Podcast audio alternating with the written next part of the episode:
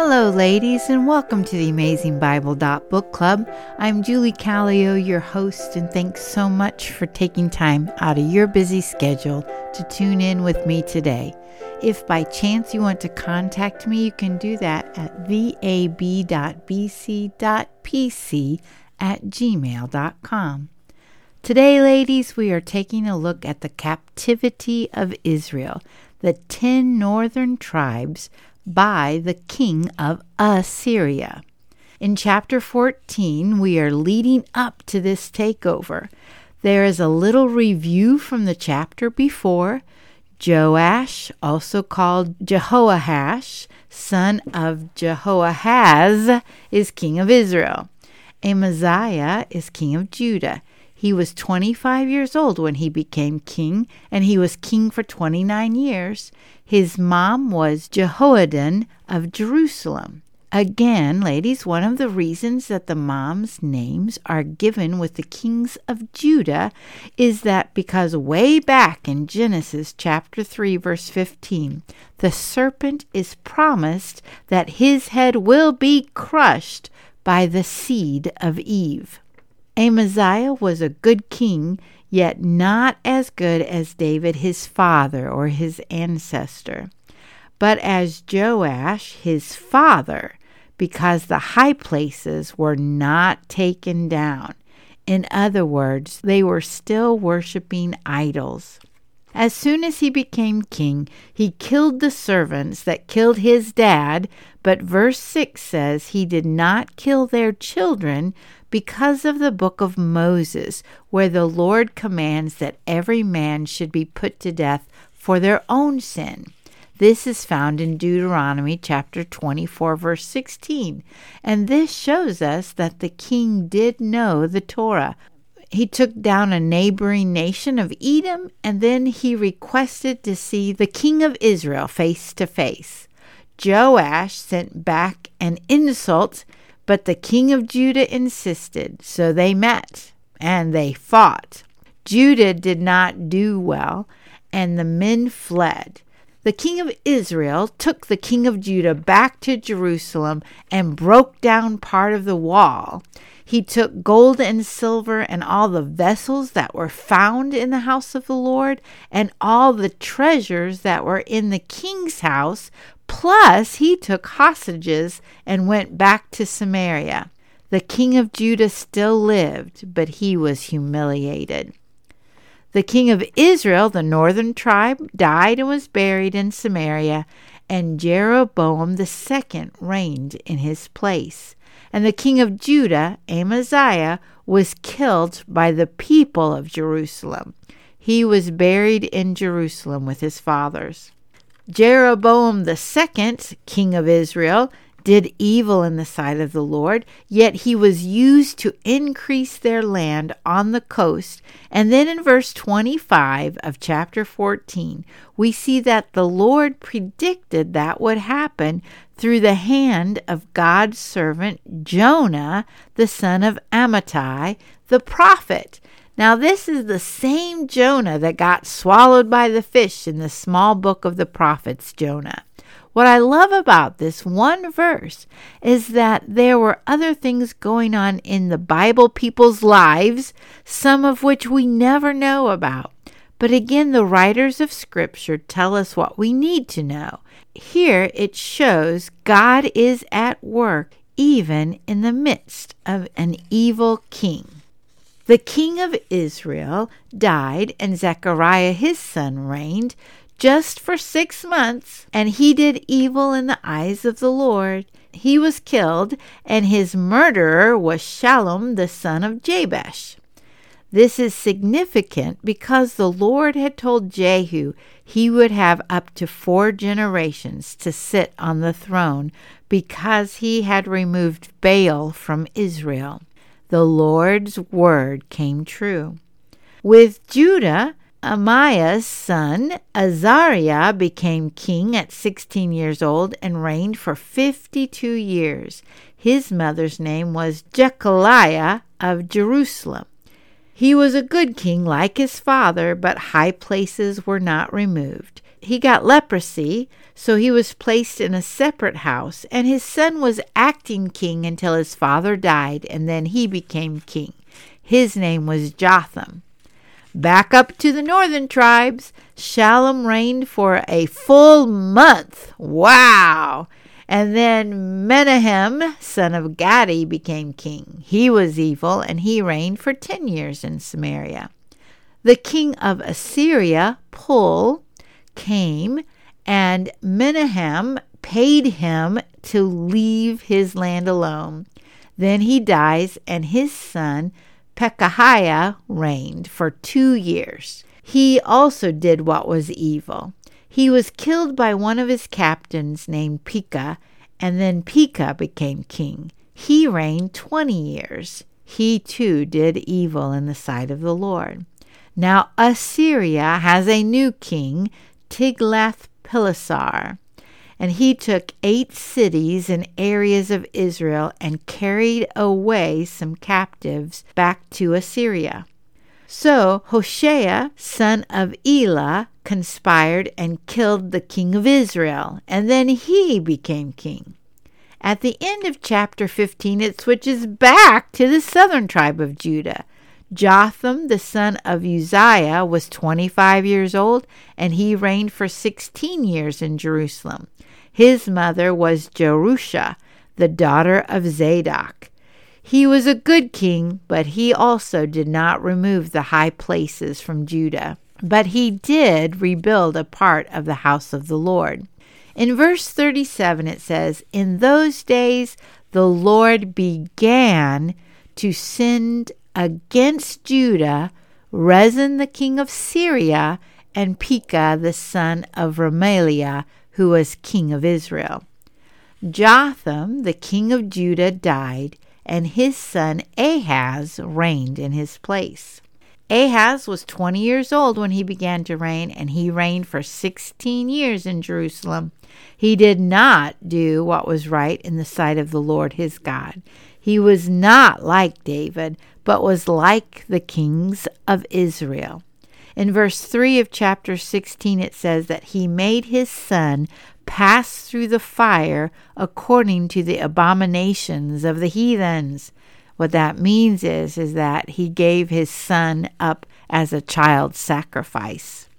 Then Rezin, the king of Syria, joined forces with the king of Israel, Pekah, and came to war against Jerusalem. However, they could not overcome it. This persuaded Ahaz, the king of Judah, to join forces, or actually to pay tribute to the king of Assyria in order to fight for Judah. In a sense, Judah became a vassal to Assyria, and it worked. Assyria attacked and took Damascus and carried the people off as captives.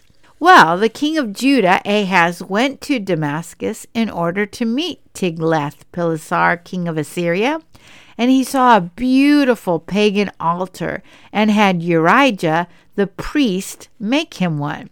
He took the original altar in the temple in Jerusalem and moved it so that his altar would be center stage, and then he changed other things in the temple. This means that he was not following God's directions about worship. Well, Ahaz died and was buried with his fathers in the city of David, and Hezekiah his son reigned in Judah. Now we go back to the northern tribes. Hoshea is now king, reigning in Samaria for nine years. He did evil in the sight of the Lord, but not as the king of Israel's before him. The king of Assyria came to attack, but Hoshea gave presents and became a vassal nation. Yet he went behind the Assyrian king's back and made a pact with Egypt, which Israel was never to do, and chose not to give money to Assyria anymore. The king of Assyria attacked, bound, and threw Hoshea, king of Israel, in prison. Then the king of Assyria came through Israel and Samaria and besieged the land for three years and finally removed Israel away into Assyria. Then the author of Second Kings steps out of the storyline to tell us why God would allow Israel to be taken into captivity. The Israelites, number one, feared other gods. Two, walked in the ways of the world. Three, secretly did what was wrong. Four, built high places of worship for idols. Five, set up idols and images. Six, worshipped and burnt incense to false gods. Seven, served idols like Baal and Ashtoreth. Eight, God sent prophets and seers who said to turn and told of the law, but they would not hear. Nine, they hardened their necks like their fathers, the stiff-necked people that Moses would talk about. Ten, they didn't believe the Lord. Eleven, they rejected his statutes, his covenants, and his testimony. Twelve, they followed vanity. Thirteen, they made molten images like the two calves. Fourteen, they did child sacrifices. Fifteen, they followed divination and enchantments. And sixteen, they sold themselves to do evil. Therefore, the Lord became angry and removed them from his sight, and only Judah was left. Then in verse nineteen, we get a glimpse of what is to come. And Judah also did not keep the commandments of the Lord their God, but walked in the statutes of Israel, which they made. And this is why Israel was carried away out of their own land to Assyria. We then go back to the story at the end of chapter seventeen. Then the king of Assyria brought people from other lands to inhabit the land of Israel, especially Samaria. Well, the Lord sent lions to attack them because they did not fear the Lord.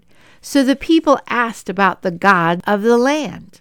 So the king of Assyria sent a priest to go down to the land of Israel in order to teach those people the manner of the God of the land.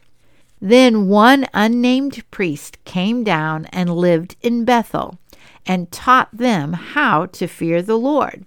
They feared the Lord, yet the people also worshiped their gods, which led them to not follow the Lord's commands, which he gave to the children of Jacob, whom he named Israel, with whom the Lord made a covenant with them, and charged them to not follow other gods.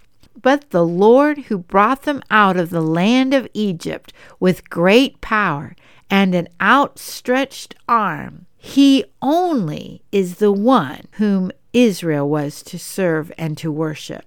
So these nations, like Israel, served both the Lord God and their gods, and taught their children and their children's children to do the same.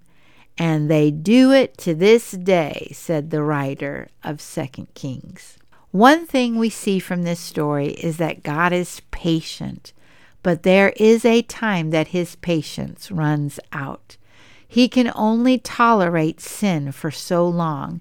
And if you notice in the list that the writer gave of why they went into captivity, many deal with worship of idolatry and their actions. They go hand in hand. The two that struck me is that they feared other gods and they did not believe the Lord. One thing about reading the Old Testament is it is clear that the Lord keeps his word. So why don't we believe him? As I watch the news, I inevitably shed a tear nowadays. Fear can so easily creep into my heart. But when I read about Israel's captivity, I see God at work, and I realize he's not afraid. He's not shocked. He may be angry, though. The key is that I don't want him to be angry with me. For those who are his, he promises to never leave us or forsake us. Deuteronomy thirty-one six. So ladies, are we like King David or are we like the kings of Israel? Do we hold a synchronistic religion of God and something else? Have you ever seen those kitchen towels that say God and coffee or God and chocolate? At first I smile, and sometimes I even say amen to that. But then the Spirit of the Lord gently says, no, Julie, just God, period, no and. There is only one Lord, one God that we are to serve. Paul wrote to the church at Ephesus and commanded Christians to walk worthy of our calling with lowliness and meekness, long-suffering, and love. And then he goes on in Ephesians four, verses four through six. There is one body, one Spirit, even as you are called in one hope of your calling, one Lord who is Jesus Christ, one faith, one baptism, one God and Father of all, who is above all and through all and in you all. Ladies, let's be women of God, period. No ands. If you hear his voice today, don't harden your necks and be stiff-necked like the Israelites. Instead, let's be women who obey. Until next time, and thank you so much for listening.